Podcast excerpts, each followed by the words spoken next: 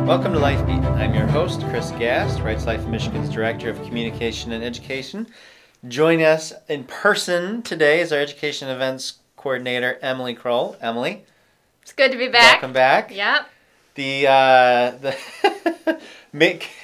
maybe COVID positive, maybe not. We're not really sure. Emily Kroll. So some funny challenges in the last couple of weeks. You know, coronavirus is still out there, and we're just making do. So you were out for 2 weeks, mm-hmm. and I was a little more than 2 weeks, and I was out for a couple of days before I didn't get a negative test. My wife got a negative test, so. Of course, that's a reality that we're living with, and that's really complicated things for Election Day, which is next week, Tuesday. Did you know Election Day was coming up, Emily? You know, it just snuck up on me. I haven't paid attention at all, except for every second of every day for about 4 months. So I'm ready for it. So I won't ask you your prediction on who's going to win. I'll ask you your prediction on when will we know who won. I have a hopeful prediction and then the realistic, in my head, realistic prediction. My hopeful prediction is that we will know on election night when the polls close and report in. If it's 2, 3, 4 o'clock in the morning, I'm okay with that. My realistic prediction is I would be surprised if we have a definitive result within the week. So you probably I don't want to you know, say your age in front of everyone, but I was in high school when in the year 2000 with Bush versus Gore, and everyone became an expert on hanging Chads, so no, that won't be a problem this time, but I hope you're wrong. We can say it. I was 9 years old, so I remember it very, very vaguely. All right. Oh, okay. That wasn't so bad. I was in high school. It was before we had social media, so you only were talking to your friends and people you know, so you couldn't get too heated. But, yeah. Well, let's not talk about the unpleasantness, necessarily, of the process. Let's talk about the two big candidates themselves, of course, Donald Trump and Joe Biden. So we'll talk about what Donald Trump might do if he wins and what Joe Biden might do if he wins. But first, let's just remind everyone about President Trump, his record on life, his promises, and what he did with those. So I think we have to start, obviously, with the Supreme Court. That's why a lot of people voted for him. That's why the pro-life movement is so heavily invested in presidential races, is because, of course, every abortion law has to be essentially cleared by the Supreme Court because of how Roe versus Wade is and Doe versus Bolton. So Trump, you know, Emily, a lot of people back in 2016 would say that, you know, are you sure Donald Trump's pro-life? And actually, I will say that we knew somebody who knew him, and so we had a good idea that he was, you know, he wasn't fibbing on that, but there was, of course, a question, you know, who would he stick with, how would his Supreme Court nominations work, and he answered those questions by giving out a list. It's kind of unprecedented, but, of course, there was Anton Scalia's death, and that was an election issue, and he really stepped up and filled his promises on that, and, Emily, people were kind of laughing at us when we said he might have I forget if we said 2 to 3, or probably we said 3 or 4 appointments during his presidency, and in the first term we already got 3. So, amazing. And 3 justices nominated to the Supreme Court, all 3 went through, not without a few speed bumps. Well, speed bumps is a kind way to put it, but we won't go through that misery again. Well, yeah, we'll just end with this one, Amy Coney Barrett. Justice, you know, there were a few crazy stories about her children and whatnot that we had talked about in the podcast, but they weren't even in the room. They couldn't even sit there. They left the room and they just let her win. It's kind of amazing to me. We were telling people, I told people it was going to be Bork times Thomas, and it was wasn't even Bork. No. So that's a win. That's a huge win. Some other things that Donald Trump has done. We'll talk about one that people bring up as a promise that didn't get fulfilled. And, of course, I'm not going to say that's his fault. I'm going to blame John McCain, sort of. So he promised to defund Planned Parenthood. Now, he did that through Title X, which the law says shouldn't be going to abortion, to go provide abortions, and Planned Parenthood's an abortion provider. And so he basically told his executive agency, the executive branch, to enforce Title X laws written, and so he did defund. He was the first president to defund Planned Parenthood at home, really, in any capacity, directly. And so that was great with his Protect Life Rule. However, he didn't. Most of Planned Parenthood's government funding is through Medicaid, and he can't touch that without changing the law. And the Republicans in the Senate, the Republicans in the House voted to do that. The Republicans in the Senate came so close. They were one vote away, and that was when John McCain wrote in at the last minute to sink that, and that's because that was tied up with a repeal of Obamacare, and John McCain didn't like repealing Obamacare, and so Planned Parenthood was connected to that. He voted against it, and they lost before they could go back to the table and figure out an alternative. The voters in Alabama in the primary decided to go with crazy Roy Jones. Roy Moore. Roy Moore. Not the boxer, the judge. Judge Roy Moore, who lost, wasn't Trump's pick. He picked Luther Strange. And so if everyone would have listened to Trump, we would have defunded Planned Parenthood, but Alabama voters chose otherwise. And, of course, Doug Jones won that seat, and Doug Jones supports abortion. Therefore, Planned Parenthood wasn't defunded. So that is it's a mark against him. He has vocally spoke. That's a mark not against Donald Trump. No. I should say that's his one promise unfulfilled. But he came close. He came close within John McCain. Yeah. Within the width of John McCain. He spoke about abortion, obviously, during the debate with Hillary Clinton. I think it's the first time in a presidential debate an abortion procedure has actually been described.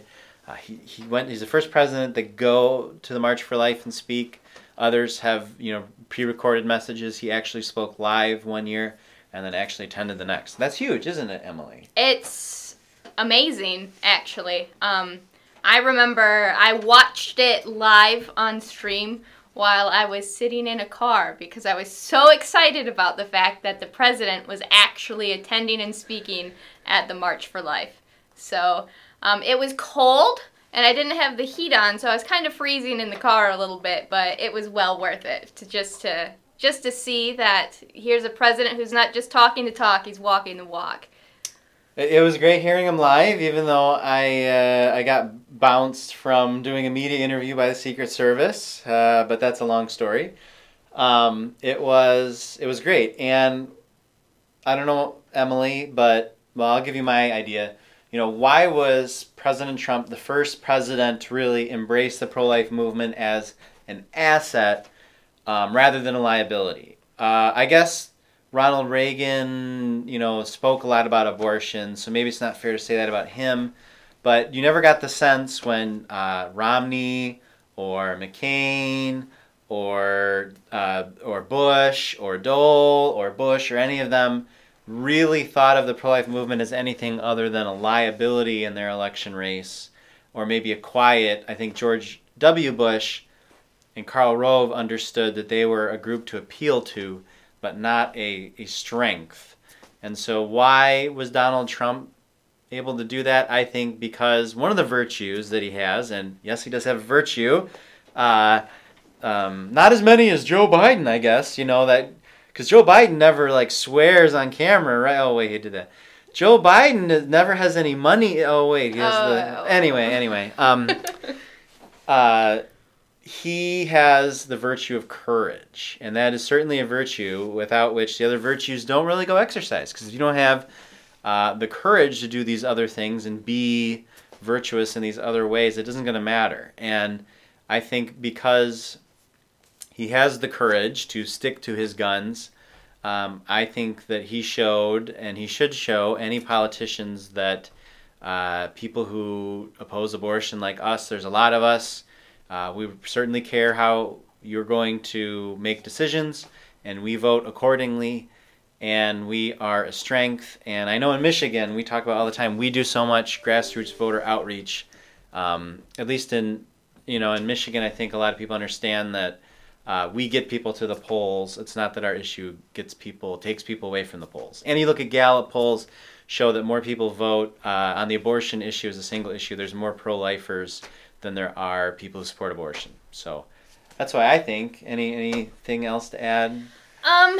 I mean, yes, the courage. The courage is probably the key there. I would also add that what else could they say about him at this point? I think a lot of the time, especially politicians, when it comes to the pro-life issue, there's that timidness there because they know that the pro-abortion segment, who has a lot of money and a lot of power, they're going to attack you on any grounds that they can find to discredit you and to discourage you. And up until President Trump, that worked. In our politicians. There were always a few who would stick out now and then and actually stick to their guns. But yeah, at this point, it's just it's a good example for us pro-lifers that, you know, we're gonna be attacked. Our reputations, they're gonna say awful things about us. But life is worth it, and if we're doing the right thing, then, which I believe that we are. I think defending human life is one of the best things we can do on this planet. Then, you know what? Bring it on, because life is worth it. Yeah. Just a couple more things to detail. I mean, he's made numerous other judicial appointments. All of them, I can't say 100% of them, but all of them on a whole, very good. His administration has made conscience protections a center point, and not just protecting them, but following up on them, which is always the key. And where he separates himself from a lot of administrations is he has taken policies and procedures that previous pro-life administrations have put in place, and he has expanded them. And he has made sure that they are being followed up through enforcement.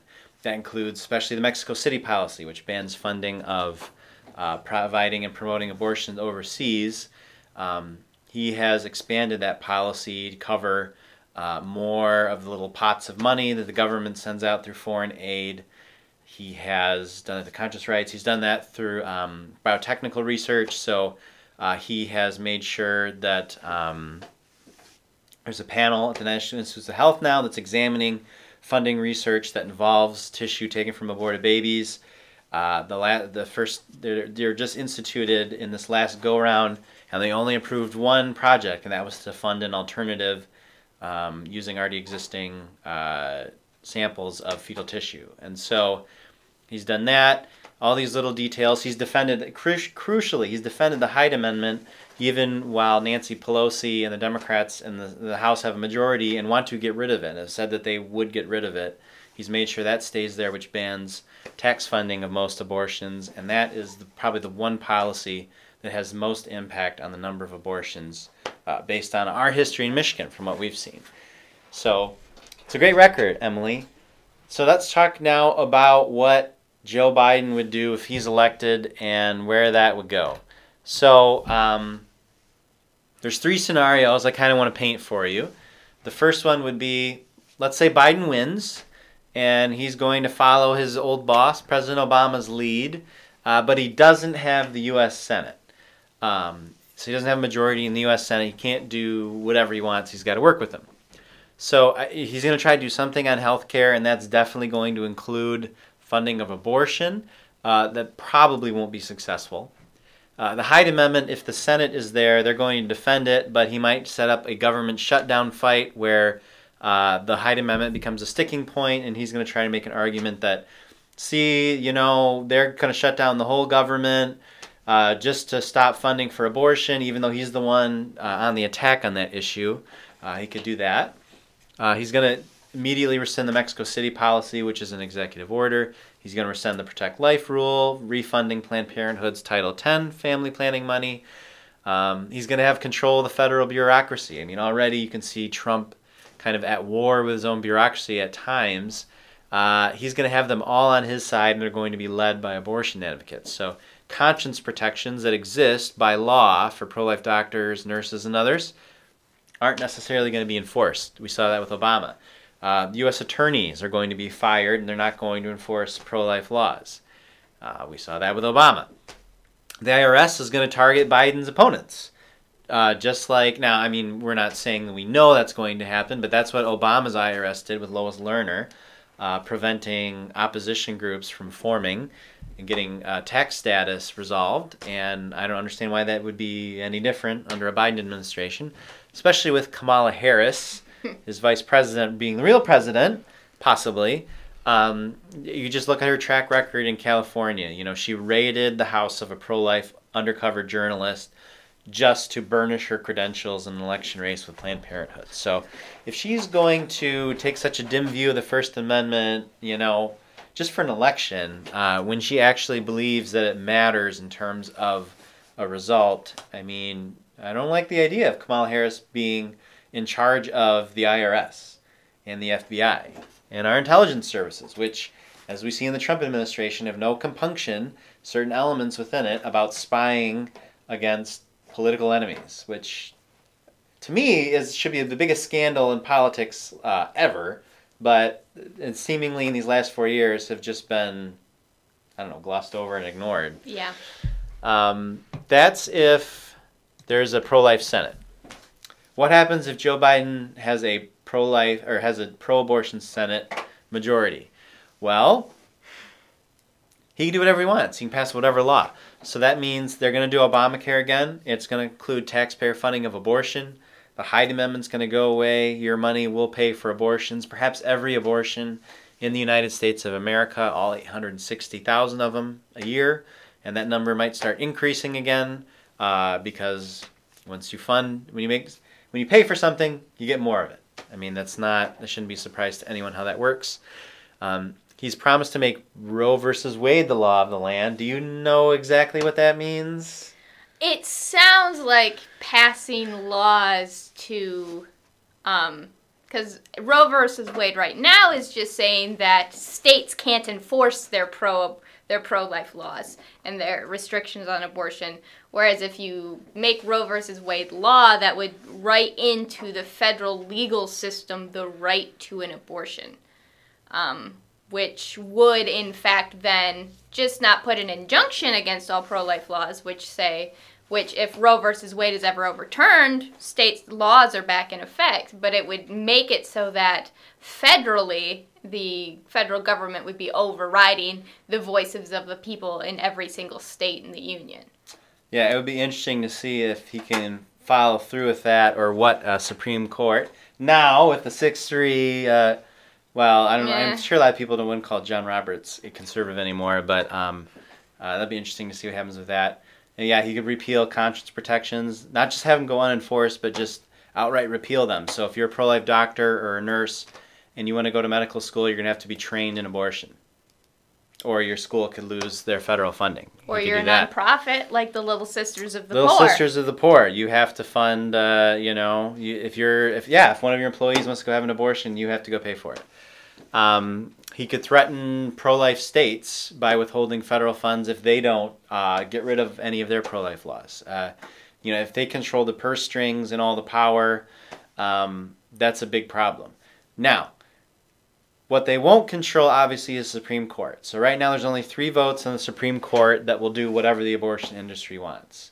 So John Roberts may not have a lot of courage, but he is not in the back pocket of Planned Parenthood. 3 judges absolutely are. Elena Kagan, Sonia Mayor, and Stephen Breyer. I always mix up Stephen Breyer and David Souter. I got it right today. All right. If he packs the court. So I know there's been a little confusion on that, and people not quite understanding. So packing the court is what FDR, Franklin Delano Roosevelt, threatened to do. and that is where you just add justices to the Supreme Court who are friends of yours, and then you can get whatever result you want at the court. That sounds bad, right, Emily? It sounds like making a super legislator is how Senator Mike Lee puts it, where instead of our elected officials in the House and in the Senate making laws on our behalf as our system is designed, it means that a body of unelected individuals would essentially dictate the laws of the nation. And that's scary. That should scare everybody. So that means not only, you know, in a situation, you know, can Biden try to overrule pro-life state laws with federal laws? Can he have them, can he threaten states with a Supreme Court absolute majority? They can overturn Roe versus Wade from the other side instead of basing it as this nebulous right to privacy. Basing it as equal protection under the law. So in other words, any pro-life law would be effectively legal discrimination against women. So bans on taxpayer funding of abortions in states like Michigan, that would be unfair to women, that would have to go.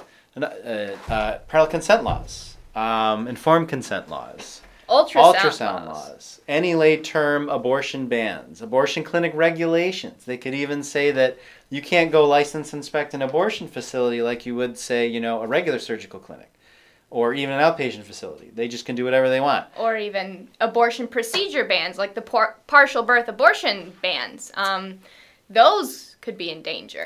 Yeah, so a packed Supreme Court by Joe Biden could do whatever it wants, and that means overturning every pro-life law. And let me talk about one more quick thing before we get into a more happy scenario. And that is, a lot of pro-life people might tell themselves, well, you know, culture is just totally downstream from politics. And, you know, that's okay because we can still do pregnancy centers. We can still do sidewalk counseling. You know, we can still reach these women. We can show them that we care and save lives.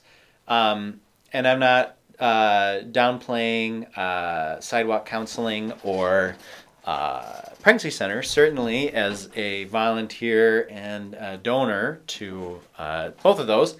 Although I have not actually sidewalk counseled. I shouldn't say I'm a sidewalk counselor volunteer because I've never actually done sidewalk counseling. But anyway, your First Amendment depends on the Supreme Court defending it, because look at California.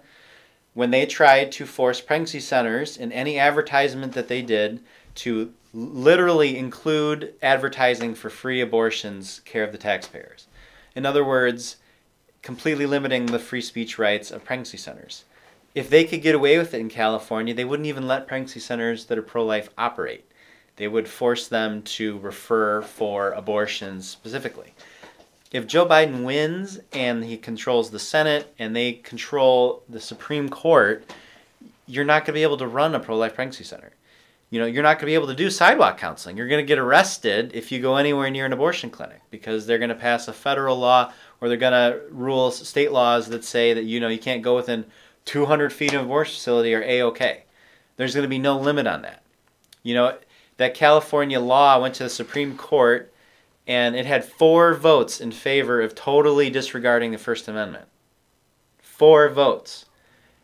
You know, if they can pack the Supreme Court, I can guarantee you those justices that they add are totally going to be down for eliminating the free speech rights of pro-lifers. So, as we say in an article we have on our blog, as we did in our pro-life update email, our weekly Thursday email, we said that if Joe Biden wins and he controls the Senate, he packs the court, you're going to be a dissident, not just an opponent, not just a pro-life American citizen, but essentially a dissident. And you're not going to enjoy those rights that you would just take for granted. Like, you can go out and talk about a pro-life message with someone.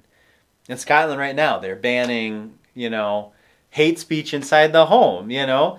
Like, you can't even have a conversation on the dinner table that the government doesn't like. And I can tell you that the people who run Scotland are not ideologically that different from Joe Biden and Kamala Harris. So, bad. Very bad. Very, very, very bad. Not just for the unborn babies, But for you, pro-life citizen, and maybe you have other views on other issues that we don't get into that you might rather prefer to, you know, talk about without getting arrested or fined. So keep that in mind. Now, like as we say, you may think we're being a little alarmist on that, but you had 4 votes in the Supreme Court that say pro-life pregnancy centers can't speak freely. That should be setting off alarm bells and claxons in everyone's head big time, of any political persuasion. All right, we just have a couple minutes left. So that's that scenario. Let's say Donald Trump wins and he still has a pro-life Senate. It doesn't look like a lot of people aren't thinking the pro-life or the Republicans are going to capture the House. So, but they might. If they do, he can do a lot more. He can follow through on defunding Planned Parenthood. He can follow through on banning late-term abortions and all these other things. If there's still Nancy Pelosi in the House for 2 more years, then the next 2 years, what can he do? He can get more pro-life judges, more pro-life Supreme Court justices if there are any more vacancies, which is critical. As we say, every pro-life law goes through the court. He continues to speak about abortion, Emily, and that's important. And most of all, it preserves our ability as states to do what we can to limit abortion, and it makes sure that we have our Supreme Court majority that maybe, maybe not, we'll see overturn Roe versus Wade in the next few years.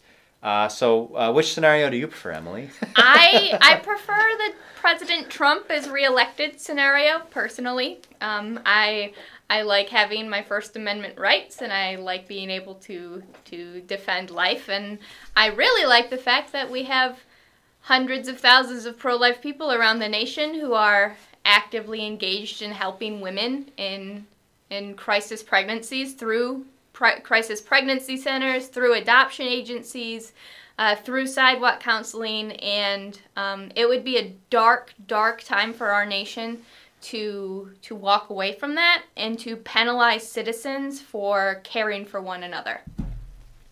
And it's sad that we've come to that, and it's sad that those issues have gotten so little attention in the course of the campaign, but I think a lot of people kind of understand it deep down. It's really interesting. I just saw a video from a lady who works from a very liberal private college, talking about just the culture on campus in terms of hiring and whatnot, and all these people who she would have thought were on her side believe she's a horrible person based on issues of political correctness.